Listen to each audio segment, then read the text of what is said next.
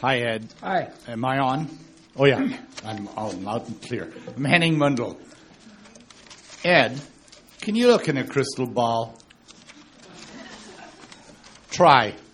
What's going to get that cart called the U.S. government out of that deep, deep, deep rut it's been getting deeper into as time goes on the last few years?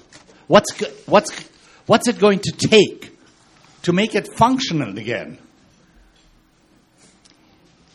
Oh, God, if I knew, I'd be down there talking to them. I don't know. I, I can't tell you. I don't know. Um, there's a lot of cynicism. Uh, I have my brother lives in the states, and uh, he has uh, about uh, he lives in Tacoma, Washington. He has about five acres, and um, he is uh, planting trees all around his property. And uh, he uh, is has withdrawn from participation in the political process. He's very discouraged. Um, and uh, unfortunately, he's not the only one. There are thousands, millions of people who are discouraged. Um, they, they don't have much optimism about the future. And um, I don't know. I, I, I, the, the political parties uh, aren't much, don't seem to be much interested in uh, developing a cohesive program that they can offer to the electorate that would excite the electorate, get them, get them going about something. And so I, I cannot answer your question. I don't know. My, my crystal ball is so cloudy that I just I, I just don't know. I, I can't answer that question. Hi, Ed. Hi. Shannon Phillips. Um, I just want you to talk a little bit, if you can, give us your insights on what happened in Wisconsin uh, earlier in 2011, earlier this year, and to a lesser degree in places like Illinois and, and Michigan with the um, basic, basically assault on collective bargaining rights. Uh, Well, yeah. And what, what you think that means for the future of American politics. Yeah. Well, I think that uh, um, I think that it's a, a concerted assault upon the labor movement in the United States in, in various parts of the country. Um, uh, times are hard, and uh, when times get hard, you start looking for a scapegoat. And um, uh, labor, uh, many people in the United States, and even here in Canada, uh, sort of think that uh, the minimum wage and the the social services programs we have, um, Canada Pension and all that sort of stuff, kind of evolved somehow. But people forget about the labor labor movement, and people actually died in bringing those kinds of things into reality. And uh, so I think that that um, there is there, there is a concerted assault. I see it here. I see some of it beginning here upon upon labor and the labor movement. Um, and um, I think that it's uh, that we have to be we have to be aware of this. But I don't think many people are aware, and I don't think they know uh, how uh, responsible much of the labor movement is for bringing about those kinds of social programs. I mean, they were enacted by government, but the pressure and the effort came from the, the labor movement in, in both the United States and Canada. I mean, um, all one has to do is listen to people like Pete Seeger um, or the Weavers, who were uh, folk singers, and uh, they they were uh, very active in the labor movement in the United States, and um, uh, still involved actually. Um, So, so, uh, but, but I think that, that that's what it is. We have to, we have to re- watch out for that. Be careful of it because I think that's where it's coming from.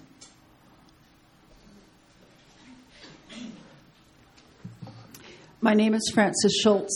Ed, I'd just like to thank you for trying to concisely inform us on a whole whole semester's course in a half an hour because you did do a very good job, and thank you. Uh,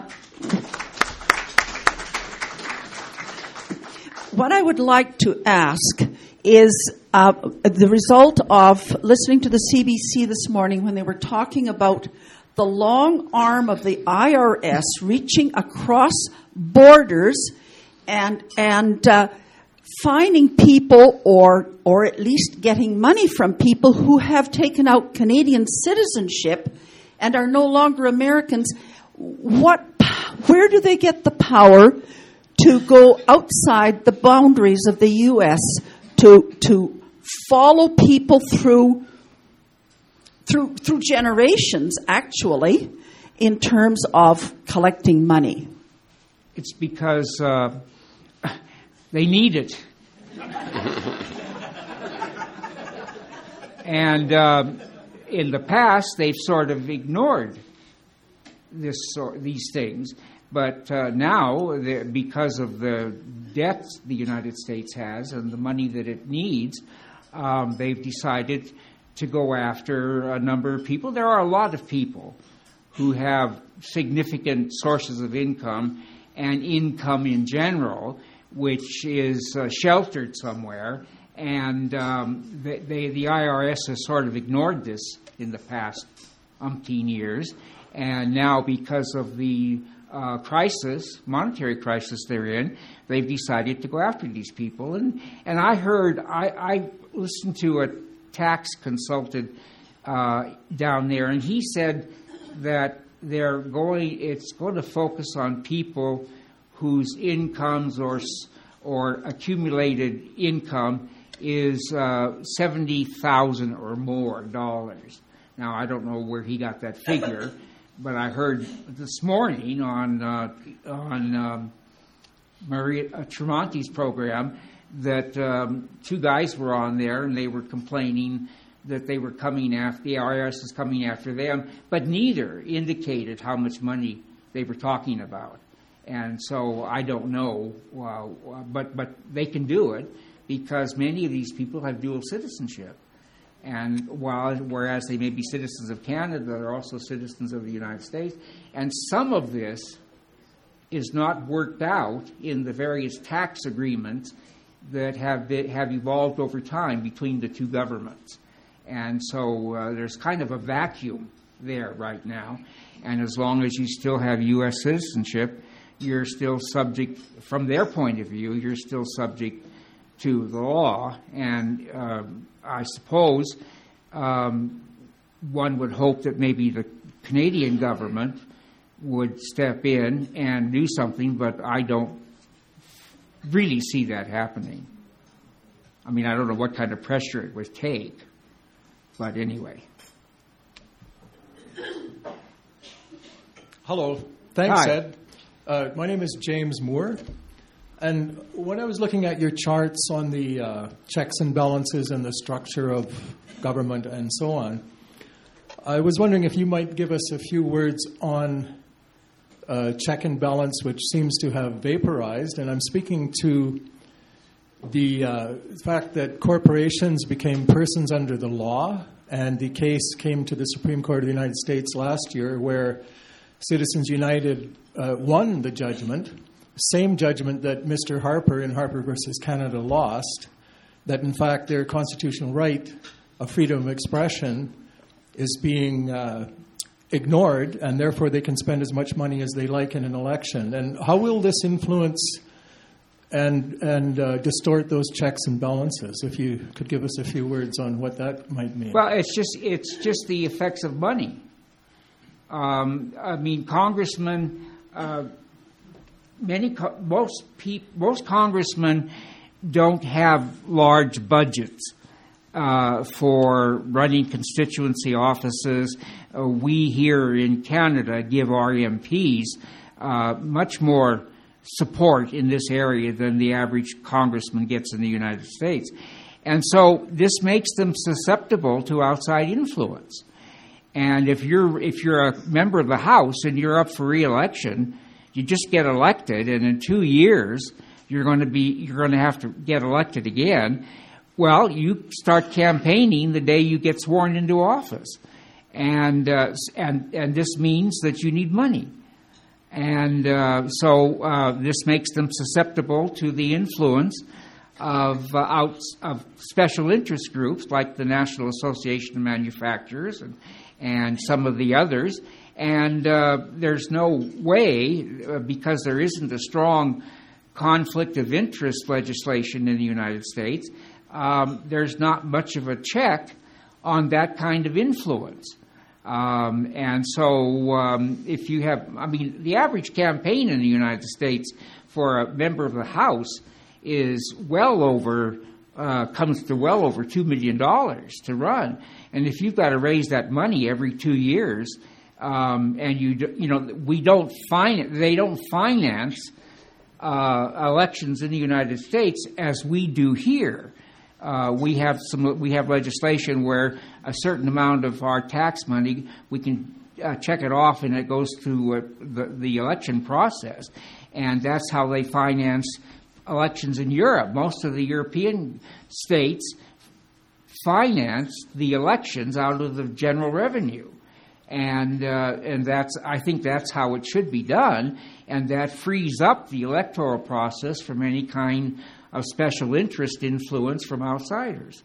Uh, and until we until something like that is done, then the system, because it is so porous, the system is subject to all kinds of influence, uh, especially monetary influence, because these people need the money to get reelected. Uh, my name is uh, Ken Kyle. One problem I think in the U.S. is, if I understand it correctly, is the uh, the president does not have a line item Yeah. veto, and uh, presidents in, in both parties in recent years have tried to get that. My understanding is the last thing that happened is the Supreme Court uh, nixed the whole thing. Would, if that's true, would it take a constitutional amendment to give the president of the United States a, a line item veto to get rid of all the, the pork and the bridges to nowhere and so forth? Well, it could be a it could be a constitutional amendment, or they could simply pass legislation in the in the, the, the Congress to do it. Um, it doesn't have to be a constitutional amendment, um, but um, uh, some presidents have been quite courageous. I remember that uh, Bill Clinton um, vetoed the budget, the entire budget for the United States when he was in, when he was a president because there were items in the in the uh, legislation that he didn't like, so he just vetoed the whole budget. And there was about uh, a, a week, I think, when the government they laid off government workers and they threatened not to mail out pension checks and social security checks and all that sort of thing. And it wasn't too long before uh, the Congress came around and uh, a new bill was sent to the president with these things out of it. And so he signed it. But uh, it takes a it, it takes a pretty courageous person, president, to do that. And uh, I mean, you know, the military didn't get money, and every, just, there was just no money to run the government. They started shutting it down, and people thought, "Oh, geez, I didn't think he'd do that." And uh, so they they gradually came around. But it takes something like that for uh, some kind of action on the part of the uh, the the, the uh, branch of government that's being the obs- the obstacle in the in the process. My name is Tad Mitsui, and thank you, Ed. You didn't betray my expectation.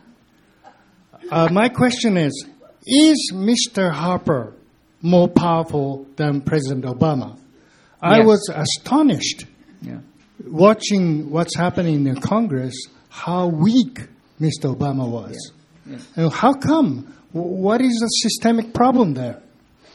Um, the systemic problem is built into the system in that uh, it's arranged in such a way that no one branch of the government is supposed to be powerful enough that it can uh, interfere with and and operate one of the other branches of government, and uh, we confuse the power of the presidency in international politics with the power that he we think this translates into domestic power and it's an entirely different thing because under the constitution the president is pretty much exclusively uh, responsible for international relations and um, except that the senate has to approve treaties but they've not rejected too many uh, over the history of the republic uh, and so um, uh, it, it, it,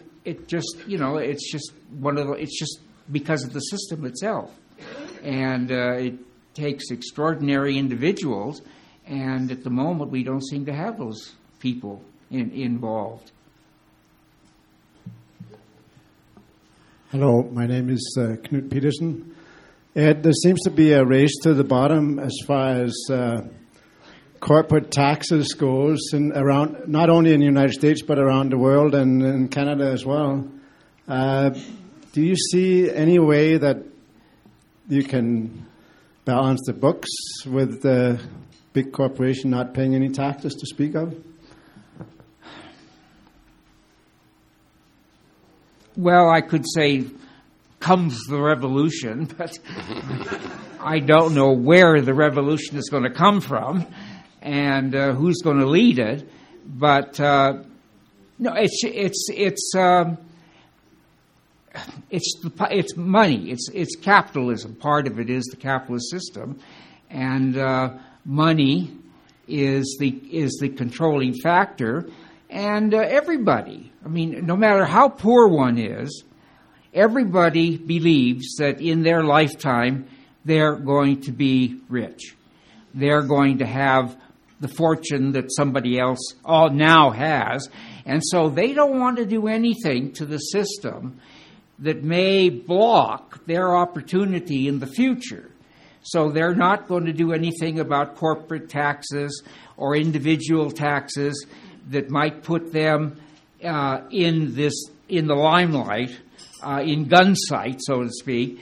And so uh, nothing gets done uh, they're not going to do anything because if they do it if they do it now, they're shooting themselves in the foot later on, and they don't want to do that because every I don't everybody I know uh, thinks that they're you know sometime they're going to be rich, um, and uh, they're going to I mean they want the opportunity to be able to be a Rockefeller or whatever, and it doesn't make any difference uh, who they are uh, in, in some instances, and uh, they'll do. They don't want to do anything to block that possibility.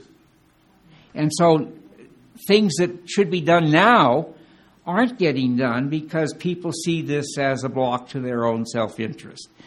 And of course, I think that what's happening to the to in, in both countries is people are increasingly voting against their own best self interest. And um, I don't know how one's going to change that, but uh, that seems to be the way, the way things are at the moment.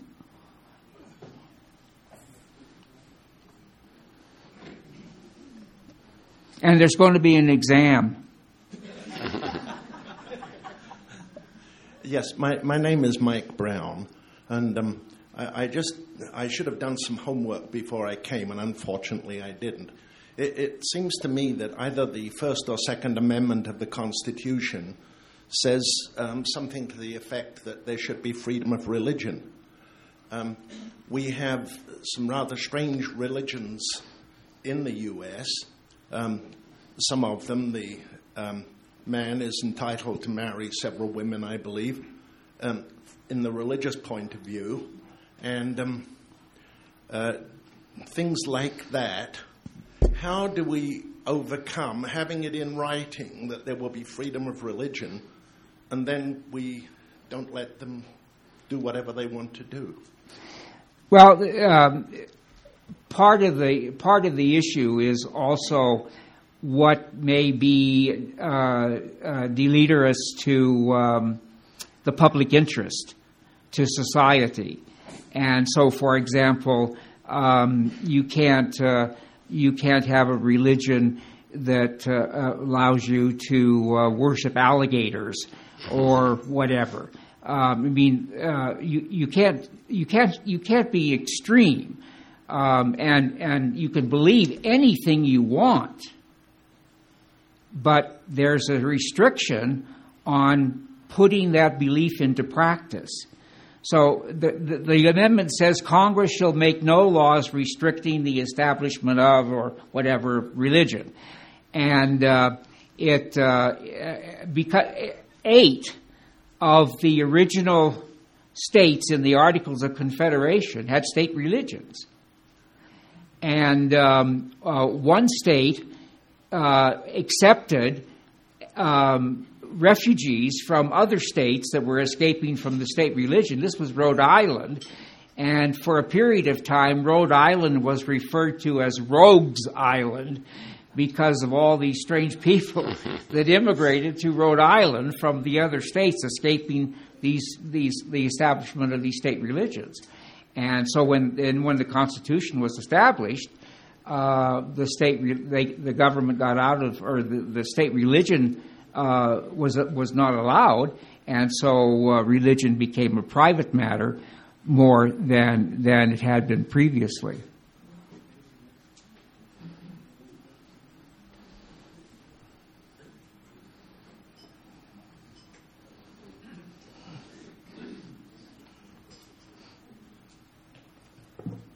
Bev Mendel Thanks, Ed. Um, I was checking through when you were when you were talking to make sure your your talk was accurate and matched my elementary and, and high school system uh, uh, government in uh, in the U.S. And yes, you did a great job. Um, okay, so now we've got Obama. He has no he has relatively no power. Um, he gave the banks trillions of dollars. Now now the government's suing the banks. So um, so, where do we go from here? Do you think Obama will get back in, or is he done? Um, it all depends on who the Republicans run and uh, what happens in the next, uh, what, 14, 15 months.